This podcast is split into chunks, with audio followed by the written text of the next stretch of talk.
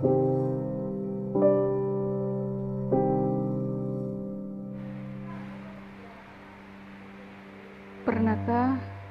kita dilukai orang? Pernahkah kita dicaci orang? Pernahkah kita mengalami situasi yang tidak mengenakan?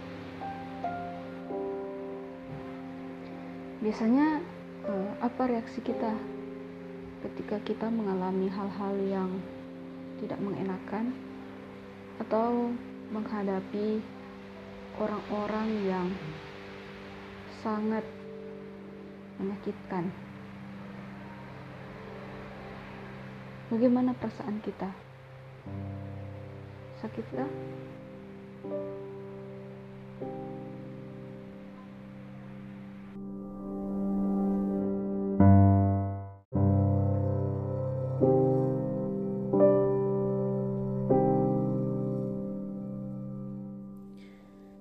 Sebagai manusia normal yang punya perasaan, pasti kita akan merasa sakit hati. Minimal mungkin kita akan sakit hati, tapi di level yang lebih tinggi, mungkin kita akan menyimpan rasa sakit itu, dan bisa membuat kita ingin menghindari situasi atau orang tersebut yang sering membuat kita tidak nyaman atau sakit, atau juga bisa kita memutuskan untuk menyimpan rasa pahit itu yang akhirnya bisa menjadi kebencian, dendam, dan permusuhan. Kalau kita disakiti orang, biasanya bagaimana respon kita?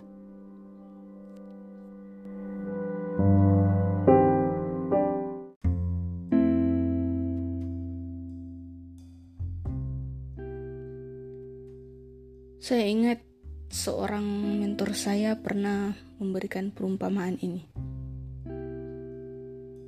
Kalau misalkan ada orang yang melempari kita dengan batu,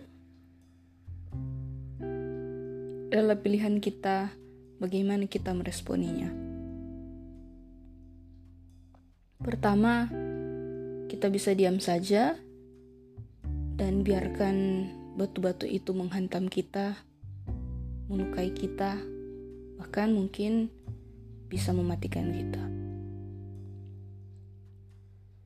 Yang kedua, kita bisa menghindar dari batu-batu yang dilempar tersebut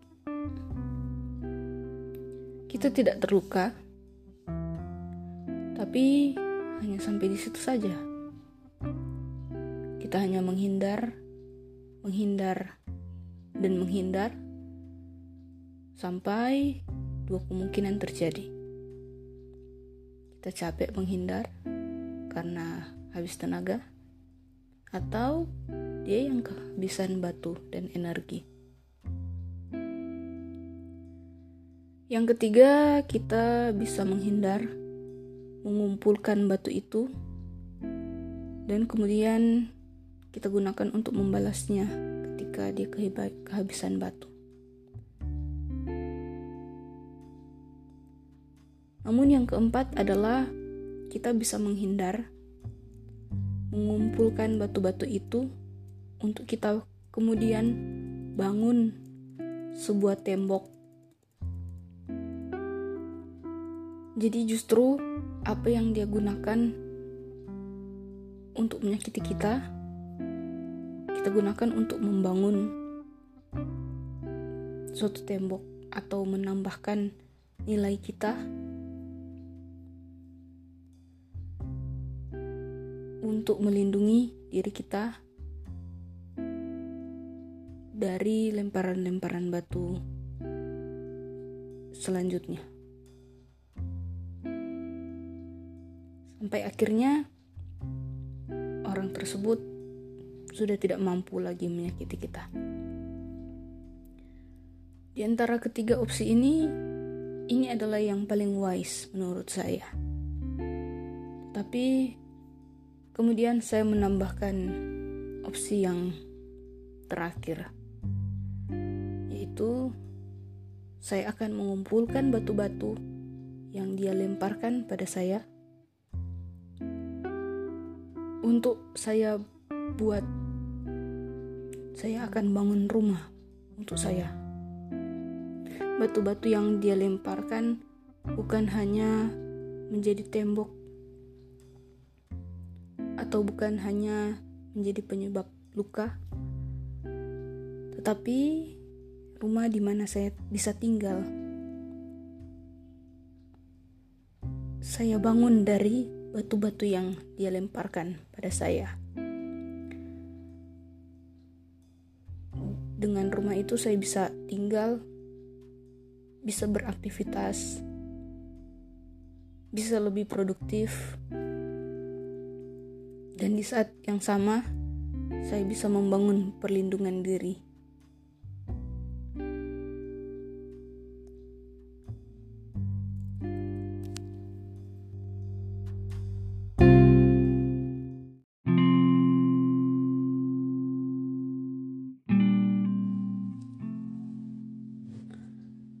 Jadi apa yang dapat dipelajari dari perumpamaan ini?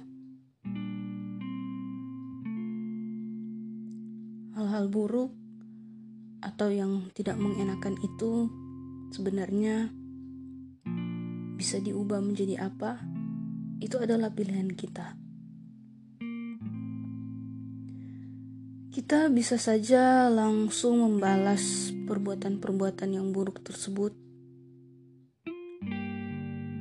tapi hanya akan menjadikan kita sama jahatnya dengan orang yang berbuat demikian. Dan kita juga tidak mendapat manfaat apa-apa. Memang yang paling bodoh adalah kita diam saja, tidak berbuat apa-apa, membiarkan hal-hal toksik tersebut merenggut kita sampai habis. Itulah mengapa kita disarankan untuk menghindari toxicity akhir-akhir ini. Tetapi adalah sebuah kebijaksanaan jika kita mengubah hal-hal negatif yang terjadi dalam diri kita menjadi hal positif. Bila orang menghina kita, kenapa tidak kita ambil hikmahnya saja? Menjadi suatu masukan bagi kita untuk menjadi orang yang lebih baik. Kenapa kita tidak membuat itu menjadi motivasi untuk membangun rumah? Membangun diri kita untuk menjadi lebih baik. Alih-alih hanya membangun tembok, hanya membatasi diri kita, membangun defense, membangun jarak, membangun pertahanan adalah lebih baik kita mengubahnya menjadi hal yang positif.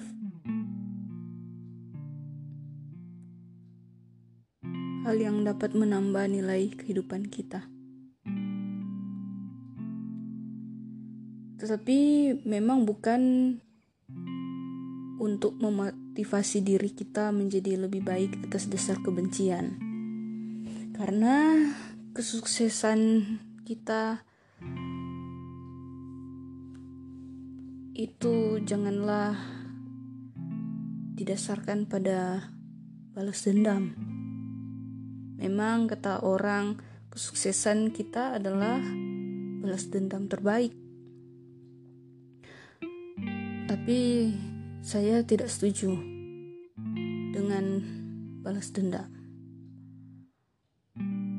Suatu hari nanti mungkin kita bisa sukses atas dasar motivasi balas dendam, tapi kita tidak akan pernah bahagia dan sejahtera karena dendam yang kita simpan.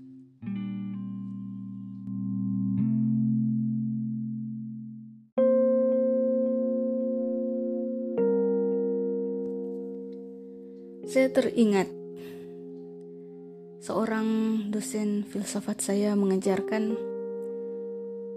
bagaimana mengubah kemarahan yang memang negatif menjadi hal yang positif. Bagaimana caranya? Dia bilang, ketika kita ingin meluapkan kemarahan kita, daripada kita buang-buang energi dengan berteriak atau membentak,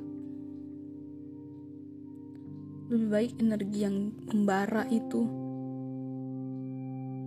yang sedang menunggu untuk kita keluarkan kita pakai untuk bersih-bersih rumah atau olahraga. Dalam hal ini, sampai sekarang memang belum saya bisa praktekkan sejujurnya.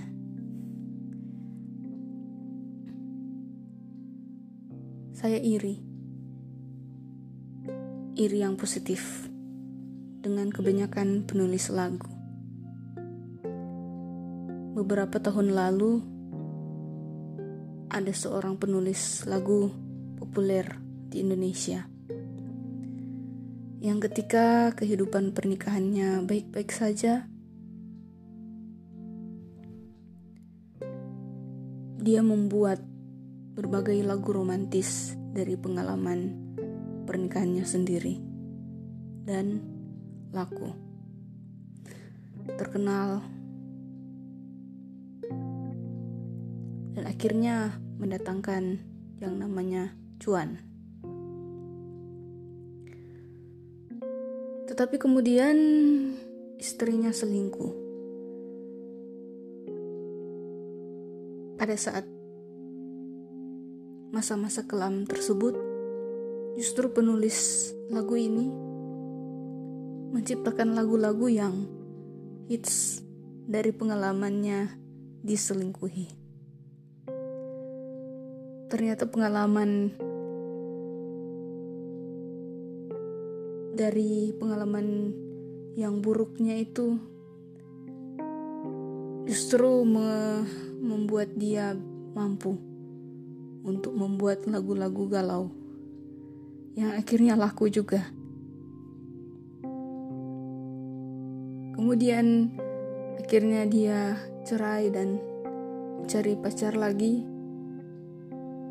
Lalu dibuatlah lagu lain yang terkenal juga dari pengalamannya dia.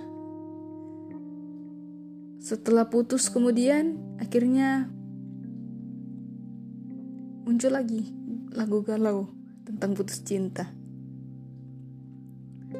Jadi saya berpikir, wah jadi penulis lagu ternyata enak ya. Mau senang jadi lagu. Mau susah jadi lagu. Mau patah hati jadi lagu. Ditinggal mati orang yang disayangi juga menjadi lagu. Kenapa kita tidak begitu?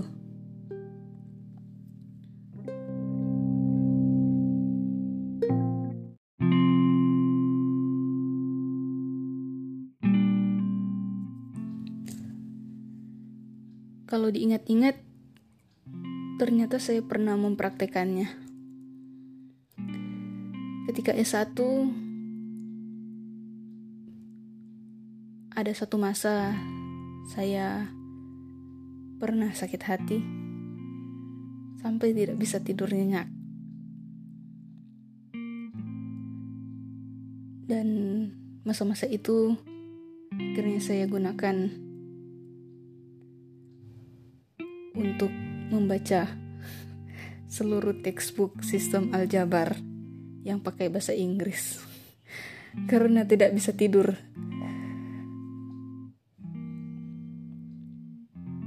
Anak anak matematika pasti tahu betapa ribetnya mata kuliah ini.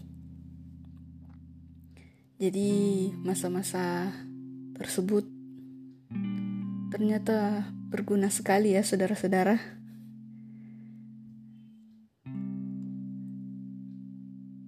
waktu S2 saya juga sering stres dengan kuliah dan tesis. Di saat-saat sulit saya, saya malah mendapatkan mood untuk menulis sajak atau puisi. Jadi ini menjadi pengingat bagi diri saya sendiri dan mungkin siapa tahu ada yang terinspirasi dengan sharing saya kali ini. Apa pun hal negatif yang orang lakukan pada diri saya, itu adalah urusan dia dengan Tuhan. Tetapi urusan saya atau pilihan saya adalah untuk menentukan bagaimana saya meresponi hal-hal tersebut. Memang ada orang-orang atau lingkungan yang harus kita tinggalkan jika memang itu sudah sangat meracuni kita. Seperti yang sering digaungkan mengenai toxicity. Tetapi kan tidak semua hal kita bisa hindari begitu saja.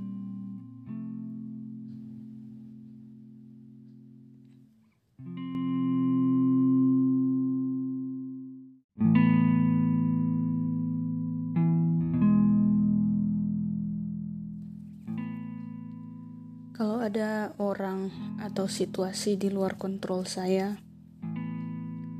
maksudnya saya tidak bisa secara sepihak untuk keluar dari itu, atau situasi atau kondisi tertentu yang terus saya temui berulang-ulang di mana pun saya berada. Saya pergi ke A, ke tempat A, kemudian saya temui kondisi tersebut. Kemudian saya ke B, saya temukan lagi kondisi tersebut. Di situ saya pun tahu bahwa saya harus bertanya, apakah ini adalah bagian dari kurikulumnya Tuhan? Apakah ini adalah memang bagian saya untuk belajar sesuatu. Karena saya percaya bahwa di dunia ini tidak ada yang kebetulan. Sebagai orang yang percaya akan adanya Tuhan yang Maha Esa. Saya percaya bahwa segala sesuatunya sudah diatur Tuhan termasuk orang-orang yang datang dalam hidup, yang dipertemukan dengan saya, yang diperkenalkan dengan saya. Bahkan bukan hanya orang, tetapi keadaan, situasi, kondisi yang kita temui pasti ada maksudnya. Mungkin saja kita sengaja diperhadapkan dengan hal tersebut supaya kita belajar, supaya saya belajar, supaya saya menjadi orang yang lebih baik. Dan kalaupun orang atau hal tersebut sudah selesai tugasnya dalam mengajari saya akan pelajaran kehidupan tertentu yang Tuhan percayakan. Tuhan yang akan membawa kita keluar dari situasi atau orang tersebut menuju ke level yang lebih tinggi. Sampai pada garis akhir sekolah kehidupan kita sampai kita lulus. Dan Tuhan berkata, "Good job."